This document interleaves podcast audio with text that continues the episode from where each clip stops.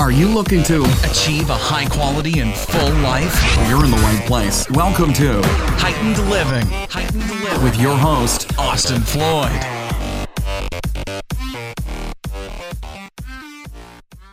Hey, what is going on, guys? I know it's been uh, about a week now since I put an episode out. Been busy just doing life stuff, getting the growth marketing going, and a bunch of that stuff. Also, been writing a lot of new content for Heightened Living. So, um, get ready for some longer, more thought out, drawn out thoughts um, in the form of articles. But this podcast is awesome. I recorded a few weeks back with Kiki Bosch, and she is one of the most badass uh, women that I've ever had the chance of talking to.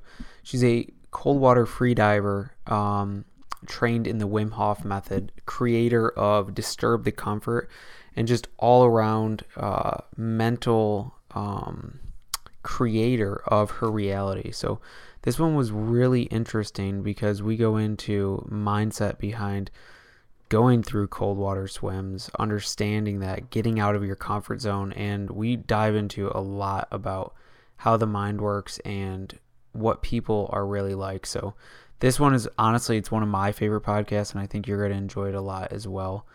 Without further ado, let's dive into this podcast with Kiki Bosch. And there we go. Kiki, thank you for coming on the show. I got to start off with the first question, which is what is your favorite superhero? Thank you so much. Um, I would say my favorite superhero is, I think, the everyday human, Hmm. because we all have the potential to be superhumans, and we all have powers within us that can define us or not. And I think the superhuman power, the superhero power, is in the small acts of kindness.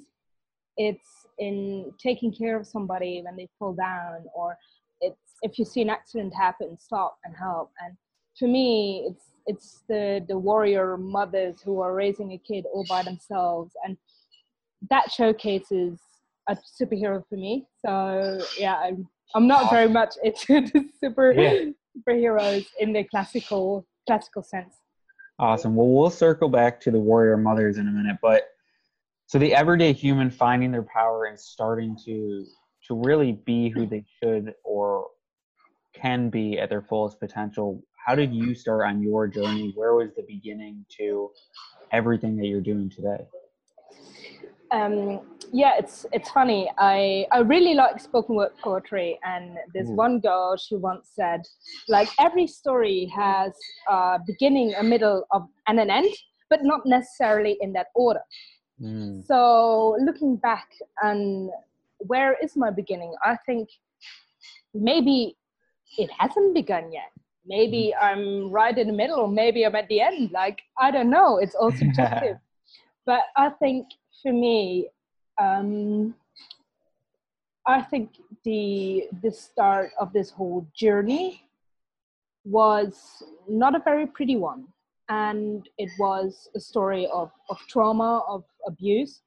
and I would now think, okay, that is where it for me started to shift. That triggered me into something so out of this world, so alienating for me that I didn't really know who I was anymore. Um, I realized that what I was defining myself as was a circle of abuse that I kept finding myself in and kept looping in. But then the moment I realized something that was after I would say my the, the last abuse I I have had, um, then I all of a sudden it hit me really hard because after yeah the story is after um, this guy raped me I didn't really dare to say anything. I didn't do anything. And one or two weeks after uh, I heard that he raped another girl. Mm, and I think then for me that circle snapped because it was not me in the loop anymore. It was yeah. other people coming in and other people suffering.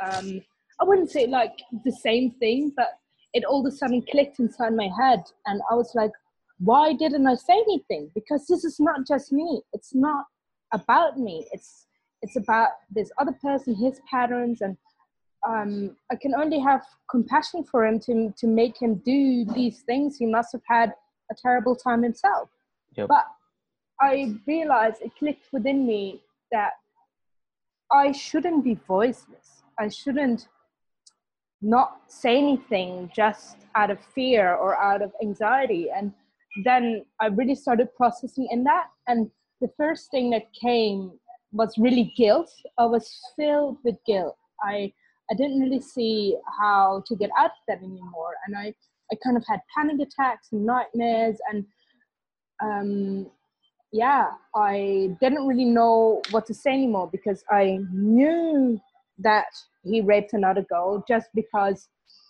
um yeah some other people were talking about it Mm-hmm. but I never met this girl. Um, he flew out of the country, so I, I couldn't really say anything.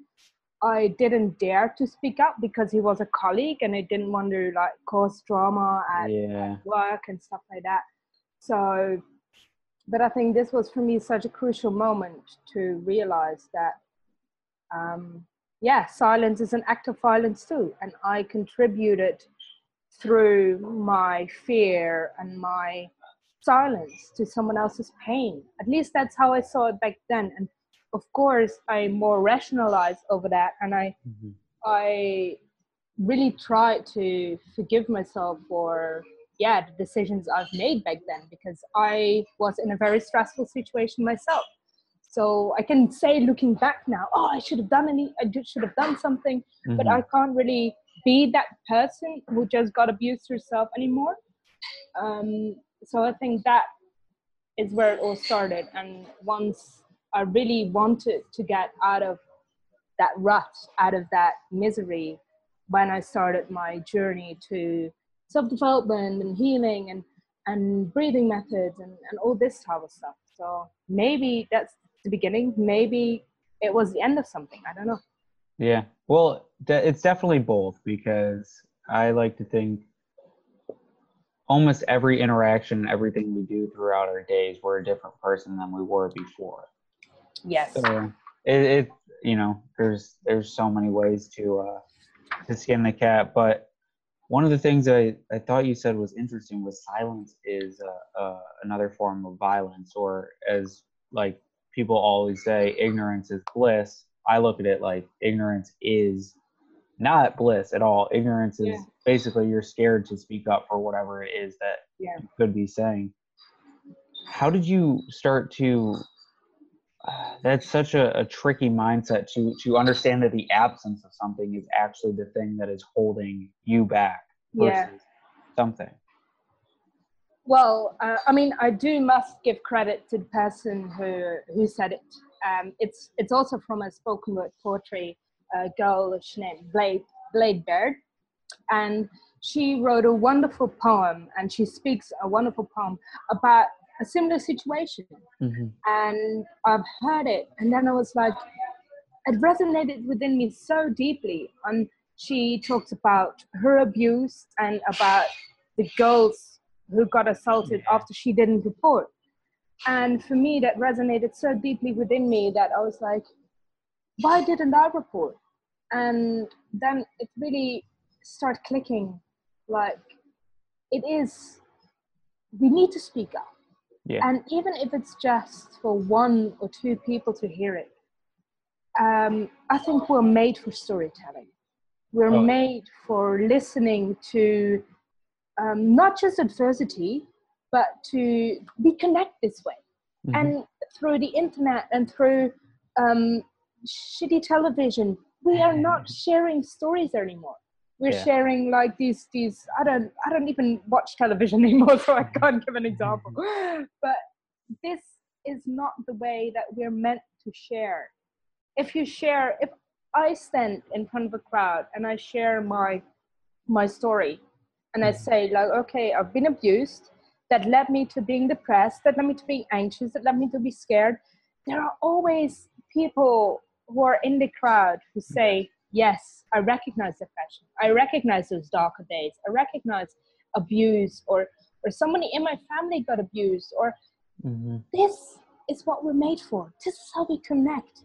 So yeah, I think that once I started to recognize that myself, it became easier and easier to indeed live this silence as an act of violence because I started to recognize how much it could give people if you just simply offer that hand of connection.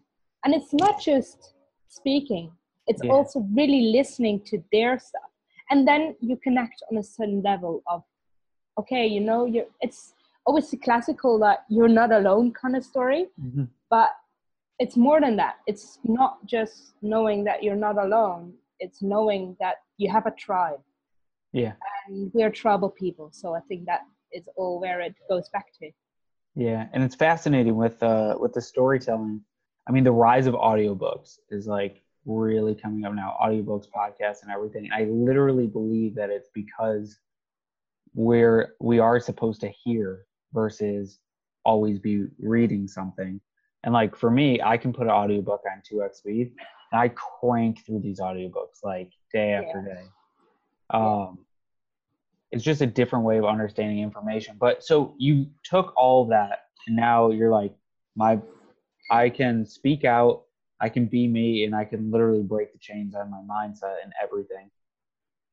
When did you then start to actually go into the water and start on that journey? Um, the water actually started before me speaking up. I spoke to a few people, um, like a few close friends about the abuse, and some of them reacted really negative and asked me like weird questions, like "Oh, what were you wearing?" or, or stuff like Uh, that. Yeah. and some didn't know how to react. I think that's very normal. Um, Yeah. But also some that were really, really supportive. Um, and I think through that, it kind of, I still kind of was struggling with it mostly alone. Um, and the struggle wasn't necessarily necessarily the the abuse itself, but I got really bad nightmares from it, and Mhm. of course that caused me to have a lack of sleep. Then you're more prone to depression yada yada yada. It really spirals down. But then um, i saw a vice documentary of wim hof. And he said he said do my method to become happy healthy and strong so i thought yeah like you know i'm a bold person i can do this so um, i started to do the cold water honestly i didn't really do the breathing as much at first because it really like remembered my body um, as a panic attack. Mm. So I didn't really like the breathing at first, but then when I started doing them uh, with other instructors that were able to say, okay, slower, or yeah. um, I started to really like them. But the cold was my first thing, and I would really say from that, I can honestly say the cold has been my lifeline because I really thought, okay, you know, um, I didn't say anything. I'm a shitty person. Maybe, yeah, the world is better off without me. So I kind of was in that kind of mindset. And then I went into the cold. And what I would say now, um, once you're in the cold, there is no way out. You can physically get out of the cold, but once you're in there, you have to look within. yeah. And for me, that was really the first time in months that my mind just kind of shut off. That I was not thinking about the mistakes I made, what happened to me, and the person I wasn't or shouldn't be or wanted to be. I just was. Mhm. And this was like a really forced meditation because you get so sucked into the moment, you get sucked into being you Yes. and then I all of a sudden realized that I still have this quiet within, that I still have the ability to to be. And of course, I would say that's not literally one ice bath that taught me that, but once I started to do this, and once I really held on to this this quietness, this quiet space in my mind, that I went back and back and back to do it. Um, every time you go into the cold, for me, it provokes another emotion. Sometimes it's sadness, sometimes it's happiness, sometimes it's it's it, it provokes something within you. It does something with the core of your being. Hmm you you can be scared. You can like every time before you get in your mind is like nah not today you know it's it's it's fine. I don't have to do this. And every time you kind of override those thoughts so as well simultaneously as doing the benefits of the ice bath you kind of realize like okay i can think don't do it but i can still go in. I can Yeah. still move myself. So there becomes this disconnect between what you think and what you're physically able to do and for me that that disconnect was like a little switch that i started playing with. Like okay i can think this but do this. But then how does that translate to my everyday life? I can mm-hmm. think this and do this. And it became really like a tool to navigate my world in a different way. And i think over time once i just thought about the ice bath and it's like okay i'm really looking forward to have an ice bath and then i realized why i wanted it so bad it's because the ice bath um, really was a space for me where i could be forgiving towards myself yeah. where I could be in that moment and just really relax and let go. And yeah, once I kind of realized this is this is this is something weird because once I'm in this big stressor, in this big nature like um cold, it's it's a force, it's a force of nature. And we just put us in it like either in an ice bath that's a bit artificial or into the direct cold. Yeah. but it's a force of nature. It's an element as as its essence. Within this within this stressor i could be forgiving because it's a stressor. And i was like okay it's it's a stressor and i then can reflect within me. And then something clicked. I was like but with all of this happening my life is an ice bath my life is a big stressor that lays on me rather than yeah something that i provoke. So i started to see okay why can i be compassionate towards myself in this net like in this nature stressor but not in the stressor of life so i really learned to kind of shift this compassion from the ice bath to towards me as a person and not the me only in this one particular moment and maybe it sounds a bit weird but- No. that took Yeah. a bit of time for me to realize. No, that is awesome because, like, yeah, the cold water is such an interesting phenomenon because you literally can see the watcher, where like the watcher is like watching your thoughts, and you're like, yeah, you're not doing it this time. It's like, oh, we'll, we'll see. yeah, And like, I get some of my most creative uh, elements when I'm in a cold shower. I don't know why. Like, I do the sauna and then I go into a cold shower, and like, typically I'm like, oh, best ideas, and I like feel all woozy. Like, maybe I'm gonna pass out too. We'll see. But all a good idea. It's uh, it's one of the dichotomies of life is understanding that the the senses, like, cold isn't out to get you. Yeah. And that's a lot of times like how people like see the cold. Like, we're raised like, okay, yeah, it's cold outside. Be careful, like stuff like that. yeah, Whereas like cold is it's an intangible thing that is a feeling towards the body. I can't really describe it. Um, but it's one of those so interesting things. But now it's evolved so much for you that you're putting on events soon. You were just telling me that you have another event coming up soon. What what's going on in that event? Where is it? Uh, what's it gonna be about?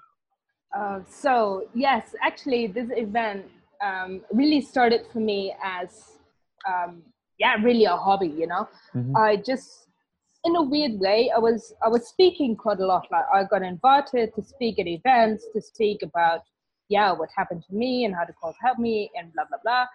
And on a way, I got really annoyed because I really love events. Like I love these conferences, people come together. But when I'm speaking, I always felt like okay, look. I can't really hear other people speak anymore because mm-hmm. before I'm kind of not stressed, but I'm just thinking about mine, and I do do want to, yeah, have everything in order see the technical issues and stuff like that. but afterwards, when I'm on stage, I give so much that afterwards I'm always like, oh, great. yeah. and I kind of like I want just to create an event with people that I want to listen to. Yeah. So I invited people that I thought had a cool story just because I wanted to listen to them. And then we did the first event, um, which was kind of meant to be uh, pretty small in a, in a space that, yeah, we collaborated with um, to be a trial to see if, yeah, if this thing would work. And then we got the opportunity to host it here in Berlin. So that's where I am now um, at a really awesome, awesome, awesome location in one of the yeah the most well-known clubs like. Of, Oh, that's awesome. yeah of the city so it's like at night it turns into a club and during the day we're allowed to use it for the conference and yeah it's it's called uh, fuck the blues the experience Hell yeah. so it's about um, yeah, how do we stop the winter blues before winter even starts? So it's in November, on the 17th of November, and yeah, here in Berlin. And it's really an event that is focused on experiences. Like, how mm. do you give people not just tools and strategies as Yeah. most of these conferences do, of like, okay, this works for me, and here is what I did. But how do you give them an experience that they then can reflect to on their daily life?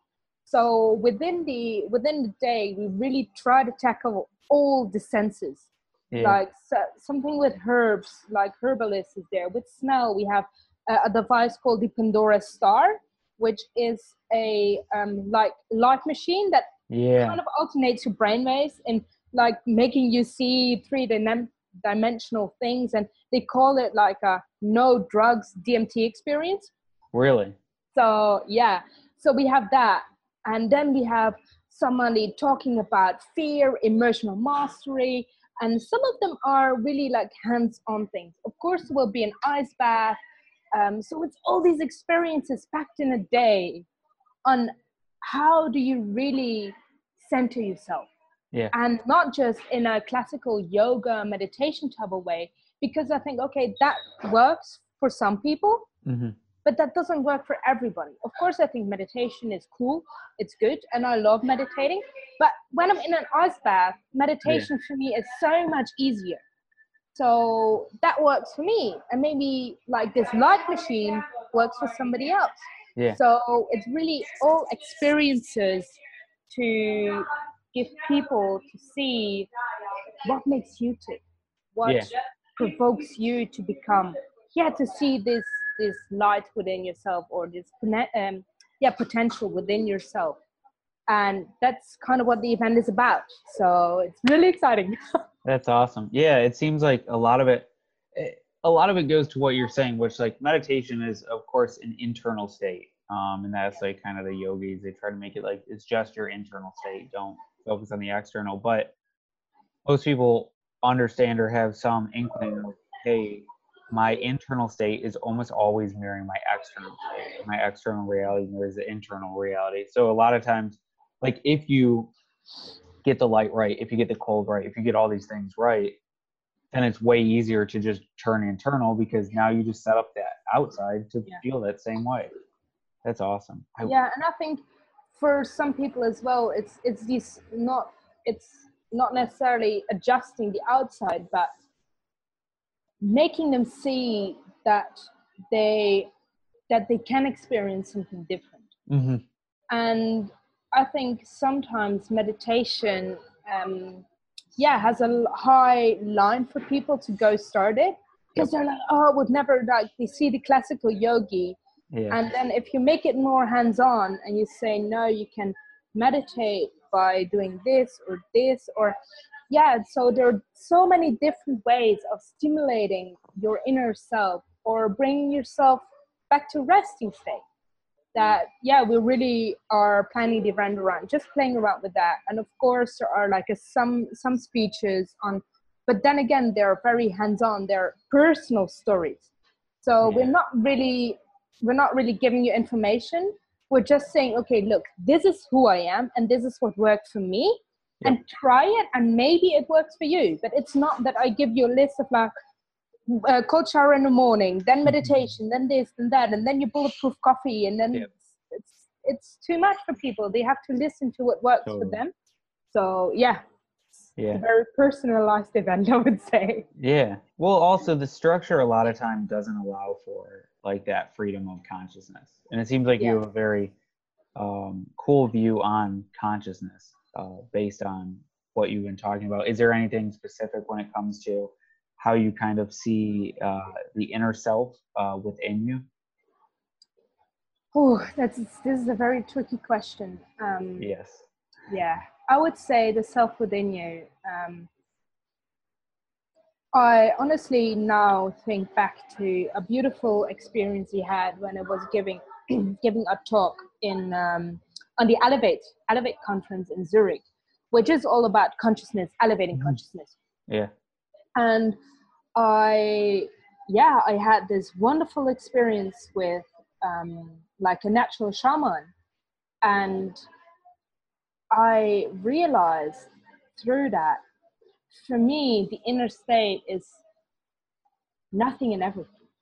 Yeah. it's everything and nothing at the same time. And through that i realized like how much we we are connected and maybe it sounds cheesy and maybe it sounds like a bit a bit out there but when i think towards myself Mm-hmm. it's i think rumi said it like you're not um you're not one drop in the ocean you're the entire ocean in a drop Yeah. and once you realize that indeed you are everything within yourself, you're everything, you're the whole universe and every single cell of your being. And I don't mean it in that very spiritual sense, but literally the basics of our being. They are the same and they're Yeah. all connected. And for me, there is no single consciousness. I think we are a collective consciousness totally. and um, then again, I, I really love my sayings. Um, I forgot who said it, but um, yeah, the the saying was the yeah the it's it's a collective universe or um, oh, I forgot it now. Uh, it's all good. If it Yeah. comes back, we can go to it. Yeah, yeah, sweet. No, I'm huge on sayings as well. Um, I don't know. I guess it, it becomes a habit when you're reading so much and you're like, yes, someone said the exact thing that I always wanted to hear. yeah. You're like, boom, okay, put that somewhere.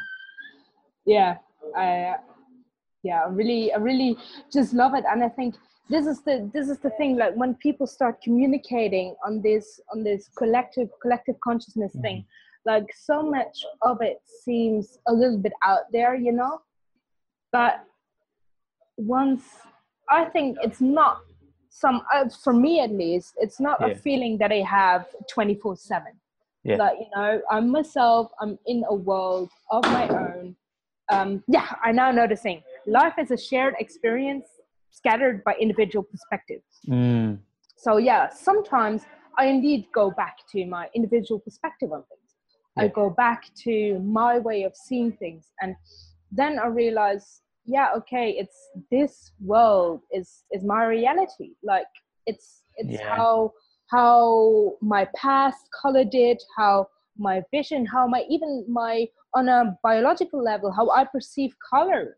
Like yeah. how how light enters my eyes and and all of this but it's not the same for every person but under that under that scattered perspective there is something collective. There is something that we all share and we all have. And yeah i'm i'm right now in a state of really seeing what is this collective consciousness and not just from us but Yeah. i would say what is the collective consciousness of beings and i think sometimes there for a lot of people it gets a little bit out there but with the pandora star i once um, i think it's now two years ago when i first uh, laid under this light machine i had an experience of really traveling back in time Mhm. traveling back to my childhood and then me in the womb of my mom and i thought okay cool like that's where it's going to stop right but no i traveled all the way down like the the line of creatures and all of a sudden it was the consciousness of a lizard, but not just the consciousness of one lizard. It was the consciousness of lizards. So I was like, Oh. okay, I was I found myself in the state of being where I was a creature, maybe not a lizard, I don't know, like a creature that was Yeah. on land and in the water. And then all of a sudden he entered the water and I became a fish. And then it, it kind of broke down, the fish broke down into the, the molecules of the water. And then it broke down even smaller, smaller, smaller. And then it exploded into the universe. So yeah, this this was a very interesting, and then just for a light machine, it was such a cool experience. And Wow. yeah, it's I don't know. I That- Yeah. must sound weird. no i mean i think every single person has um, a view of consciousness which they would say must sound weird but it's because no one can pinpoint exactly what we think things are because you can't pinpoint what you are because you're the one trying to pinpoint what you are. Yeah. which makes it so much more difficult. It's like the, the finger can't point at itself. Um it'd be very hard at least. You could try to do it. You have to be uh, double jointed. Um, Chop it off. Yeah, yeah, chop it off, point it back. Although then you gotta, then it's Yeah. the conundrum: is the finger now over there, and is this a different finger because it's not there? Then we're getting into just a whole nother realm of stuff. But I wanted to return to the uh, the warrior mothers. I thought that was such an interesting phrase. And is there a story behind how you think about warrior mothers, or um, one of the ways that you approach it? Well no for me it's it's not really um i think we all we all are warriors and we're all as well are the loving side of it and i think sometimes yeah it, it just came to mind when we think about heroes when we think about people of impact we Yeah. sometimes do forget the people that are struggling in everyday life like you know i'm not saying that single mothers are the, the only ones struggling and i would i would not even know like my parents are still in a very loving relationship. Um but i it more defines to me that there is so much heroism in the world and Yeah. people struggling through life on different ways on different paths of course you have the struggle of poverty and you have the struggle of, of so many more things but um, what i sometimes find is especially with uh, single mothers or with people that are dealing uh, single father is from the same same perspective that people that are dealing with a a life that is really asking a lot from them and that Oh, yeah. you you are working taking care of a kid in the best way you can and then probably you get judged from from people around you to do this to that yada yada that to just do different things in a different way to be better and to you're under a lot of pressure because of course you want to raise your kid as best as possible and sometimes these are the heroes that we don't see that these are the heroes that we judge for what they're doing. And it's so so easy to judge and say okay do this better do that better. Do your meditation do your yoga um, pre- pre- prepare plant-based food because otherwise your kids will and then you kind of you're constantly judging on Yeah, what other people aren't and what they are not achieving rather than seeing the hero with like heroistic i don't know deeds that they're doing and that they're really uh, trying their hardest and maybe that is what a hero is for me somebody who just tries their hardest to get it right totally. and you can't really do more than that so Yeah. So I know you you you brought up spoken word a few times. INQ. I'm sure you know INQ. Um, he has a great spoken word. It's change yourself, change the world. It's like stop focusing on the world, change yourself. yeah And like that's the whole concept of it. Um, I like spoken word as well. Me and my friends used to uh, try to rap to each other, oh, but cool. I realized I could just do spoken word way better because I could I have that like ever generative like Turing machine in my brain where it's like word, word, word, word, word, and it like Yeah. keeps on coming out, and I'm like, oh, cool, like I could just sit here and ramble. yeah when did you get into spoken word, and do you write any of your own? Um, ah, I don't know. I think I got into it when I was really in my teenage years. Um, yeah, I really resonated with some some spoken word artists out there, and um, yeah, I do I do write my own sometimes. Like, I'm not actively within the scene. Like, I don't Yeah. perform, um, but I just really I write to to deal with things, and sometimes I do post them on like non-spoken word, like just just on paper. Mm-hmm. Um, but yeah, it's for me a way of or- reorganizing my thoughts and redefining my thoughts for me. And then, yeah, sometimes uh, a poem gets out of that. Sometimes it's just scrambled words that you can't even read. But it's just, yeah, for me to deal with things or to, yeah, to really organize myself. And yeah, sometimes, sometimes a poem pops out. yeah. So, do you have any mantras or anything? Because it sounds like you're very intentional with the way um, that you try to think nowadays, Oh, a mantra. Um, or a repetitive phrase. Anything. yeah, no, I, I wouldn't say like right now. I don't don't really have that many that many mantras. Um, normally, when I'm really when I'm in the cold and when I'm really pushing myself, uh, I have this this mantra that maybe could be offensive to some people, but to me, it it's pain just hurts. Yeah. To me, it's a reminder of the pain that I feel in the eyes hmm it's just a sensation you know? It's Yeah. it's our bodies telling us something about ourselves. And sometimes also emotional pain. It just hurts. And it's something that signals to you. And once you start seeing the pain as a signal rather than the thing itself for me it became something that i then could shift a lot Yeah. because then all of a sudden it was a signal. Just like thirst is a signal for you to go drink something pain became a signal that okay there is something that i have to look at or something that i have to deal with but yeah this this is Awesome. Pain just hurts. That's Yeah. awesome. No, that is awesome. Yeah, I, I I have a couple. I try to keep my brain tuned into what I'm uh, what I'm really focusing on for the time being. So I love mantras. Um, I did want to move into real quick before we jump into uh, kind of a different style of questions. Um, Mhm. What's your training nutrition like for approaching the cold, for doing uh, these feats of what a lot of people would go, I uh, yeah, I'm never gonna do that. um well at the moment i'm training my breath hold a little bit but i haven't i haven't really been training as much because i've been traveling like crazy and busy with the event and most of my training actually does start more in the winter times. Um so for obvious reason that the water is then colder and it's a lot easier. And i mean these days when it's really hot outside like it's thir- 38 degrees now Yeah, the cold has a different effect. Like it's it's cooling you down but it's not Yeah. this psychological at least not for me anymore. Like it's not a psychological thing because it's so hot that you really like the cold.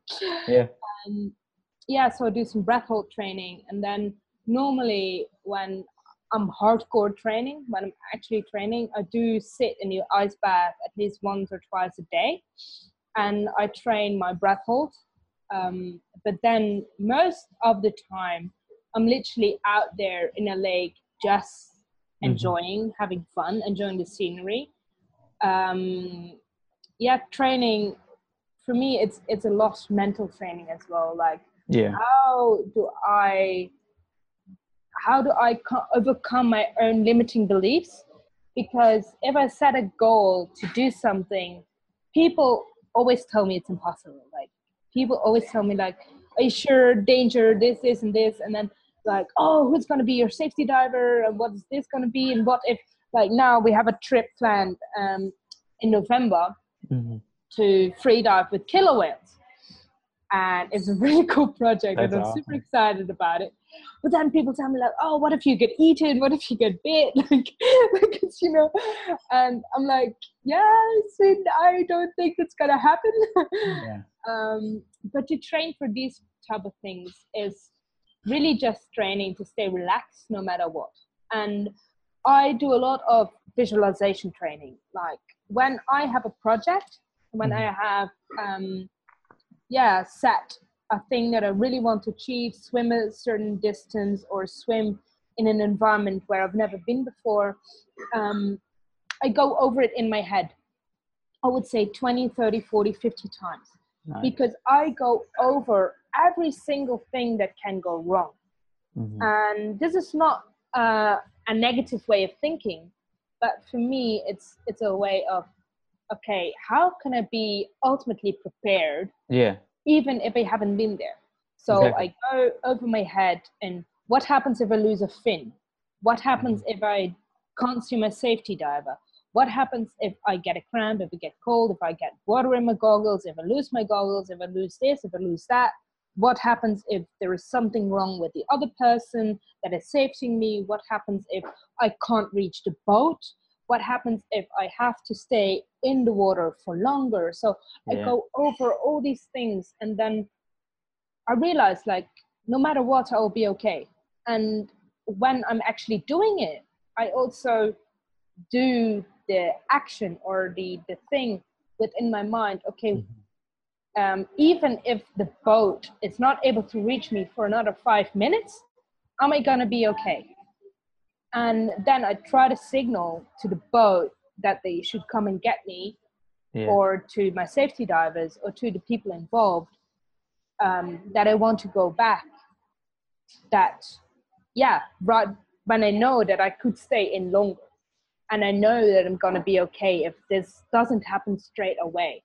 So I think this is more how I prepare for a dive or for a shoot or for something just to go over it and to go over every single thing that can go wrong and then know that I will be able to deal with it. Awesome. So prepare for the worst, hope for the best. Um, yeah. Uh, no, I love that. I mean, I think it's so key. And with visualization, you might like uh, Dr. Jerry Epstein. He talks about uh, using. He actually did some research into using visualization for healing and a few things Yeah. like that. Um, very interesting guy. Um, how far? How deep are you guys going? How long are you normally in this frigid water? um, I wouldn't say it's it's not really about depth Mhm. normally, um, because yeah, depth could be a little bit more complicated because then Mhm. normally you have just out of safety you have a line, Yeah. um, yeah, so you're attached to the line and you you're not very flexible. So normally we stay between yeah the surface and 10 meters Mhm. um, just out of safety reasons because there are so many things already that yeah um, but i would say um, i don't really normally say okay i'll stay in for this long Yeah. because it really depends uh, it really depends on how my body is and i would now i would be able to say like okay my personal best is this amount of time this amount of water Mhm. but that's not me every single day yeah. so yeah. I really don't want to define myself with like, okay, I can stay into minus three degrees of water for over this amount of minutes Yeah. because tomorrow I might not be able to do that. So yeah, I I do think like I stay in for as long as my body allows me to yeah. and I think it's really listening to these small um, whispers of the body. And if you start recognizing them, like I know now how my body reacts to the cold. Yes. I know what hurts first. I know how my thinking is because the thinking slows down. And if I can't really hold a thought straight anymore, I know, like, okay, um, then I check with some things. Like, to me, my vision alters. So I always take a focus point, and then if I can't focus on that anymore or it becomes blurry, I know, like, okay, now my body is giving me a signal to get the hell out. Yeah, yeah, yeah. so yeah, Well, that's awesome though. That's uh, a lot of body awareness, and with something like that, it is uh, definitely crucially important to be able to take those cues. So I did want to transition into uh, a few questions that I always love to ask, which is, what is your higher leverage skill? And so a higher leverage skill is something that you can learn in one field, um, but then you can pick it up and apply it basically anywhere. So a few of them is uh, learning to breathe properly because then you can, you know, work out better, meditate better, do all these other things better. Uh, learning to learn because then you can learn anything Yeah. faster, better. Um, pattern recognition. Those are like a few examples I always give. Yeah. Is there anything? It could be a mindset, a tool, a trick that you use for most things that really help you uh, get to where you are today. um, yeah, I would say recognizing this switch, Mm. recognizing that um, you can have thoughts, but you don't have to give in to them. And I think this is such a learning process. Like um, sometimes I wouldn't say struggle, but I know that people expect me to have the answers Mhm. and i'm like i'm still figuring this out i've learned something i've learned something from the cold but i'm still figuring out how i really implement that in my daily lifestyle and it's a process of growing and um yeah i think the more and more you start to learn that the more and more you realize that okay you know very classically i'm not my thoughts Mhm. these are not things I have to give into. I'm not my past. I'm not my future. I'm not the mistakes I made. Yeah. And what I always say to people, like realizing that people have hurt you, but you have hurt people. You have made mistakes. Others have made mistakes for you. But the beauty of it, you're gonna make so much more mistakes in the future that you can just forget about them in the past Yeah. because you have so many mistakes ahead of you and just forget it. Like nobody, literally nobody can be perfect. And I think we all have this um, extraordinary parts within us. But Yeah. yeah, this is this is this is not a like not a line. It's it's a bumpy road, and then you explore something about yourself, and you're like, okay, I'm gonna do this now for six weeks, and then all of a sudden you stop for one reason or another, and then you forget about it, and then you have to relearn it again. So I would say to people like there is a switch, and Yeah. if you train this switch, it's gonna give you a lot more in life. It's gonna give you so much power over your own thought patterns. So yeah. I love that. No, I love that. I also like the uh the like realize like you're not you who was in the past in a sense. Um there's a philosopher, I forget his name, but I think he was in the 1700s and one of his thought experiments was uh what if today was your first day existing but you were put here with all the experiences and memories and everything. So you Yeah. thought you lived yesterday and everything before, but everything started right now because you Wow, would have no ability to tell that. So I love that little frame shift because you're like, yeah, I guess then you could be whoever you want to be today. So is there anything right now though that you're currently questioning? So this could be life, religion, politics, the way doorknobs work, whatever it is, it doesn't matter. But it's something that common consensus goes, you know, it works like that. It has to work like that. You're like, I just I don't think it works like that. Um, yes, because uh, when I teach when I teach other people the Wim Hof method, Mhm. um, the breathing has so many known benefits and there's so many uh, science and research behind it that I I hundred percent trust that the breathing has its place. Yeah. But current research actually started to highlight a little bit that this breathing might just change your mindset. And then it's the mindset that makes you able to cope with mm. things better. So I am really currently thinking, okay, how, because I think when you see Yeah. the Wim Hof method and you see the extreme things that he does, there are so many other people that found another way of doing the exact same thing that I'm like, okay, maybe the power lays. How do we alter our mindset? And how do we think from something impossible to something that we really can overcome? And i think this is runners who run an ultra marathon Yeah. this is this is the, the yogis that can shift themselves in the weirdest weirdest poses. This is but this is so much so much in our lives that starts with the self-belief. And i think this is so much more powerful. Like the latest um, study on wim hof it's called brain over body. It's Mhm. how our brain alternates one particular part um, yeah in our brainstem that then sends a signal down our spinal cord yeah to inhibit pain on the first order neuron. So it inhibits the pain Yeah. just when you receive it. When you receive it on your finger and then it goes through your spinal cord, there it already inhibits it. So this is if if it's truly possible to switch on this thing with our mm. mind, then if you just could yeah teach people how to really do this, how to alternate their own brain Yeah. and their own mind to send an order or to send a signal down to your spinal cord to inhibit this pain, there is a huge potential there. yeah And it's, of course, it's not um, clear cut knowledge yet. It's not clear cut science. And science is constantly improving. And I would honestly say, for me, maybe this, this whole doorknob thing is science because Yeah. science is a process.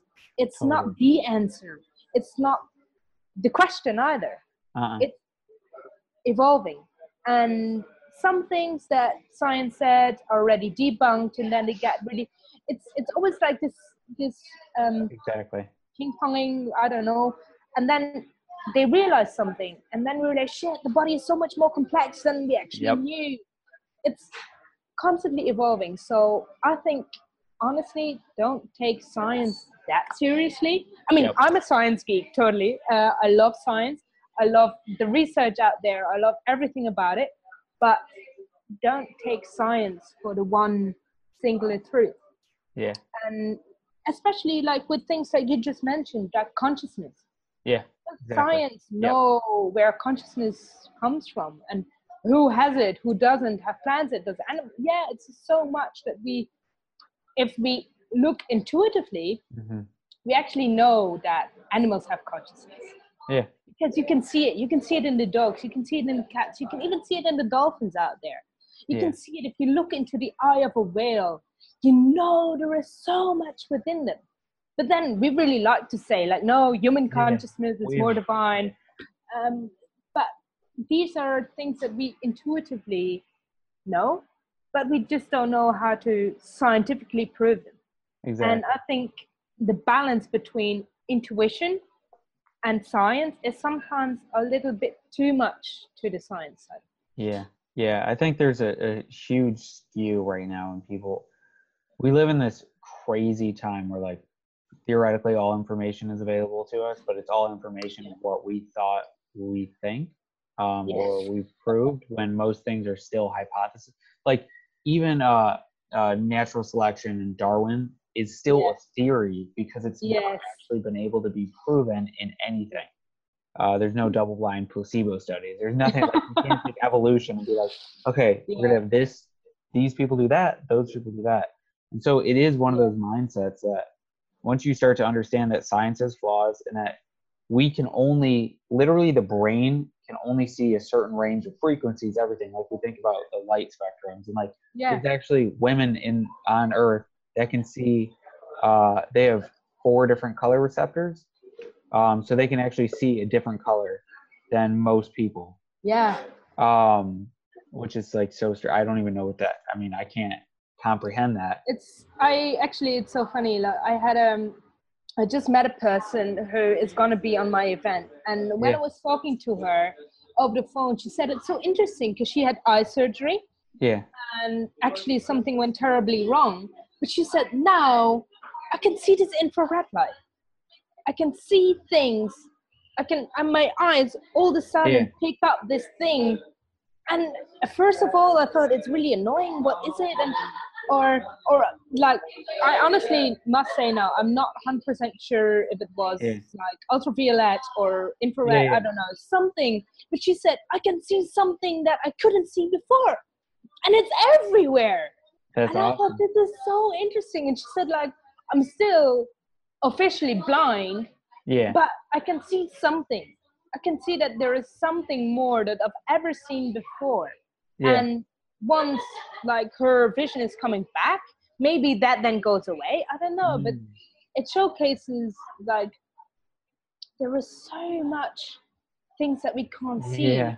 that we can't grasp we can't even think about being out there and it, this is so interesting and for me as an ocean lover like cuttlefish are really Yeah. one of these examples of like if you if you see them if you see how they can change their skin into bumpiness or non-bumpiness. If, if you see how they can communicate with light on their body like they send these waves out. And if you see the mates like i was lucky enough to to be in a cuttlefish aggregation you see that these males they they approach the female and then on one side they're like giving out the nice colors Yeah. to the female and on their other side of the body they're giving out the danger sign to other males Really? swimming next to this female half danger half nice just to always show the female the nice side of themselves That's it's funny. cool. Like there is so much going on that, and then yeah, there's it's yeah. Just to me, it blows my mind how Oh, yeah. how we then can think like there is not consciousness in these animals or whatever. Yeah, and then we get tied up in all of our own stuff, and we're just like, the Earth is so horrible. And it's like, dude, you're in one area, in one part of the Earth, and you've never actually seen how anything works. Yeah. And nature's just playing a whole joke on us. So, is there anything that you're currently obsessed with?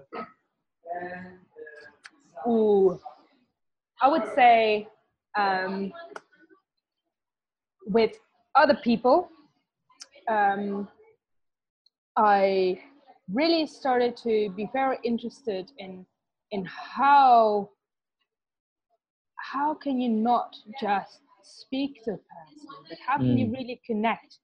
And um, this it's probably not really an obs- obsessive kind of way, but I'm trying to kind of shift my mindset on the, the approach of people and how how can I communicate even with a language barrier? How can I mm-hmm. connect to people in a certain way?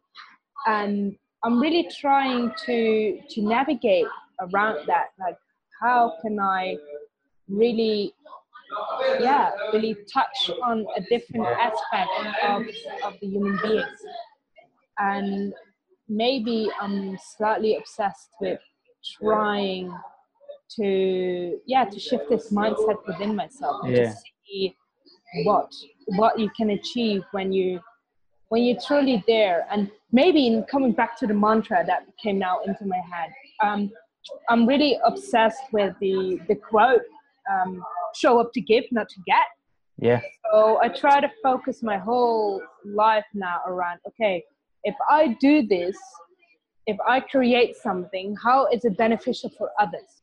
And if people are involved in my business, so I now mm-hmm. have a few people who are helping me with Disturb the Comfort as a brand, as a trademark Yeah. Yeah. like how can i really make it their business? Because if they can have their vision within my business i think that's the only way i can, can give back to them. Because of course you give them a salary like of course stuff like that comes in the end right now i'm very low on funding but um, of course, this financial aspect is going to be playing a role, but I don't want to buy people's hours. I don't Yeah. want to buy people like, I don't want to buy their life. I want to create something. And of course, it's going to be under a brand that came, I don't know, up in my head, but how can I really give something back? And even Yeah. with the events, I'm trying like, okay, how can I give back while actually not Yeah. even being profitable? Like, I think this is maybe something I really got from Ryan. Yeah. Like, how can I be a better human? How can I Yeah.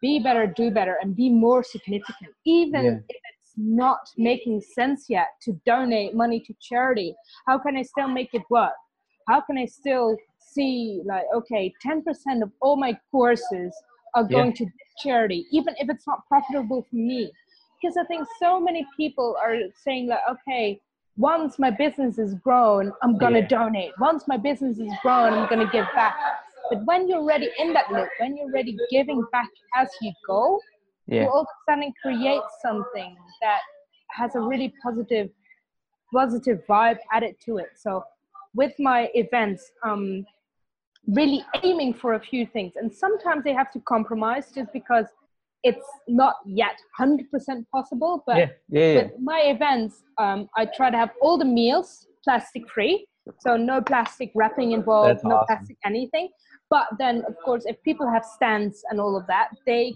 yeah they sell sometimes something in plastic and this is something i cannot make it 100% plastic free yet but Yeah. i can create everything that's coming from my hands Mhm. being plastic free so the lunch the food the things i'm really minimizing the flyers i put out there just because every flyer is waste of course people yeah. look at it but these days people can take a photo of it like if Yeah. there is if there are 10 flyers out there i say okay here is your um yeah your virtual like qr on. code and then you have your then you have your flyer on yeah on your phone so it's really how can i have an event that is as minimal waste as possible how can i event because from my beliefs i think um, we all need to eat less meat Mhm. and i'm a vegan i don't want to force this up on people Yeah. but i do want my event to be vegan just because Yeah. otherwise it's Yeah. not aligned with who i am Yeah. Exactly. so my events are vegan um but yeah then again like i don't promote this as a thing it's Mhm. just how do you vend this it's just the food that you get it's vegan like Yeah. no big deal um then i really want to donate money like one like a few percent of the income uh, really donating it to a good cause and supporting friends and family and all these kind of things with it and that is kind of how i'm now building not just my business but all the other side projects i'm doing as well i kind of shifted away from um, the idea of yeah the world is something i can take from but Yeah. to me i'm kind of away from this consumerism i'm really looking to buy consciously and of course i have still clothing that i had for Yeah. like five ten years that are not this this bio cotton wool or whatever but i'm making the decisions i can afford and make right now Yeah. which is buy less plastic to make more myself and to really see what can i do to have as minimal impact as possible and sometimes that is really going somewhere over land Yeah. and sometimes that's also being okay with myself if i have to fly somewhere because i mm-hmm. used to blame myself so much for oh my god my my footprint is so ginormous because i'm flying to give Yeah. a talk somewhere like i fly to the us because i give a workshop or a talk somewhere and then i was like maybe if i fly there the impact i can have on Exactly. Yes. is a different balance and i would never say okay like i'm now gonna fly for a holiday mm-hmm. there and there but then i was like okay what can i do to make this flight really worthwhile to make it into an effort that gives back to whoever is involved So, yeah. Exactly.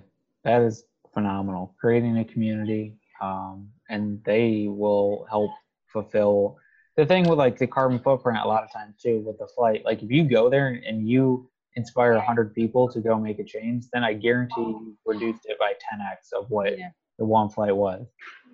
Yeah So it's a very, you know, you can't necessarily measure everything again with science. It's like you can't be like, well, okay, John's now recycling all this stuff and like he stopped doing this. So like he, I reversed the one plane ride. But the more that you understand, yeah, that you, I think- yeah i really love that really really love that and i think it's for me it's how for me veganism works like it's Yeah. not about not eating meat it's not about not doing this and Yeah. sometimes i find people who are vegan they can be very pushy and uh, like on Yeah, other people blaming them for And- eating meat but it's how can you be compassionate?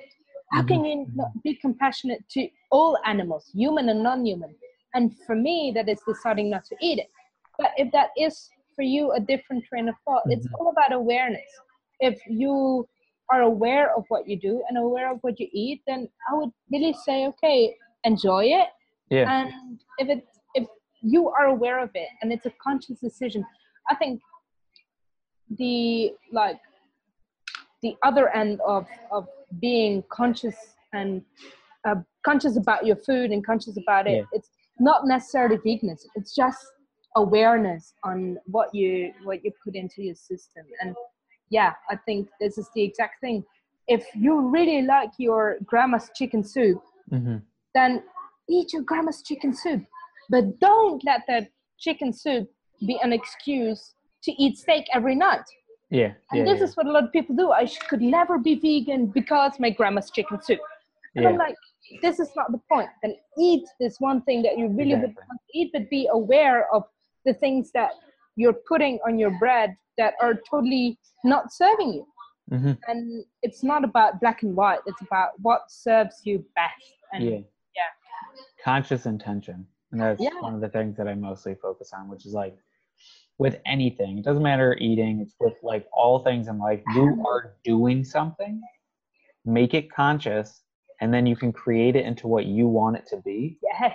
and then stop thinking about it again because like once i'm re- i'm rereading i love napoleon hill but i'm rereading uh outwitting the devil which is like his conversation with the devil.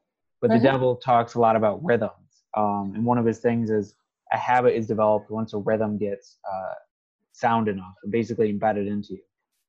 And so with all those things uh morning routine oh i just i don't have the time for it. I'm just no you do because you're you're doing a morning routine regardless of if you're being Yeah. conscious about it. So be conscious about it, let it go for a little bit, and then stop thinking about it because you Yeah. create the rhythm, which creates the habit. And it's exactly what you were saying. Regardless of the the style of eating, be conscious about what you're eating because otherwise, you are eating something. And if you're not conscious about it, it's probably not what you actually even want to be eating in the first place. yes. Yeah. That's It's so very- interesting. Yeah, it's uh, a It's a really good quote. I wrote it down. oh awesome. Yeah yeah. It's um I, would think a lot about minimalism lately. Minimalism to me or what i think it really is because i kind of try to live out of basically just a suitcase a backpack and a camera bag um is simply being conscious with everything. Otherwise it's like what are you why why do you own that thing? Like uh i don't know. It's cool. Like yeah you own this because it's cool no you own it because you bought it at some point and forgot that you even have it yeah. That's that's so true. And I think we actually have a guy um, speaking about minimalism on the on the event as well, just because it resonates so much with me. And I was like, minimalism is not just the things that you have, Yeah. but it's also the thoughts that are not serving you. It's, it's what clutter do you have in your mind, and what Exactly. clutter do you have in your body that is not serving you at your core. And okay, really, I mean, honestly, I own a lot of books because I love them. And. This this just makes me very happy Yeah. if I see a Yeah. nice notebook. So Yeah. every time I see a nice notebook, I have so many of these like like Oh, yeah. golden golden book Mine's, things. I mean, mine's even embroidered. I'm, yeah, I'm ridiculous with them too. and but then I flip through them and I'm like, okay, these are my thoughts. These Yeah. are my like diaries. These are these are my business plans because I hate typing them on my laptop. But I write my whole business plan. Me Even if. I write it down, I, I just write it on paper and I, like I have a page for quotes and lessons and things.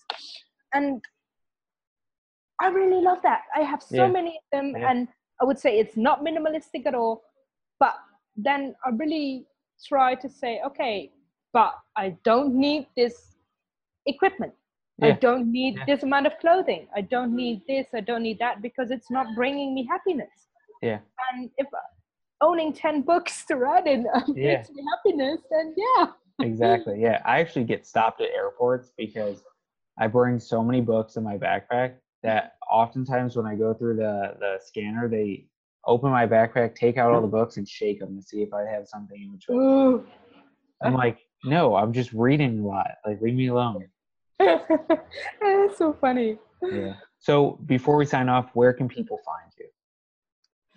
Um, yeah, so I have Instagram, Facebook. I do have Twitter, but don't do anything with Yeah. it. So I've actually got a few emails of like, please, like, get active on Twitter, and I'm Yeah. like, eh, don't really use that. I don't like Twitter. um, so yeah, I would say Facebook and Instagram are the places. Um, for the event and information about the business, it's www.disturbthecomfort.com. Um, yeah, so I would say those are the main pages. Then I do have a personal page, kikibosch.com, which is currently under construction. So yeah, those are the few few places where people can find me. And if you want personal engagement, I'm in Berlin at the moment. Awesome. Yeah, and I'll, I'll I'll have everything in the show notes linked out as well. Thank you so much for taking the time. This was awesome, chat. Thank you so much for having me, man. Cool. Of course. Uh, I'm sure we'll be talking soon too. Yes. Thanks so much for listening to this episode of Heightened Living with your host, Austin Floyd. If you enjoyed today's episode, please leave a review and subscribe. And for more great content and to stay up to date, visit HeightenedLiving.com. On Facebook at Heightened Living. We'll catch you next time.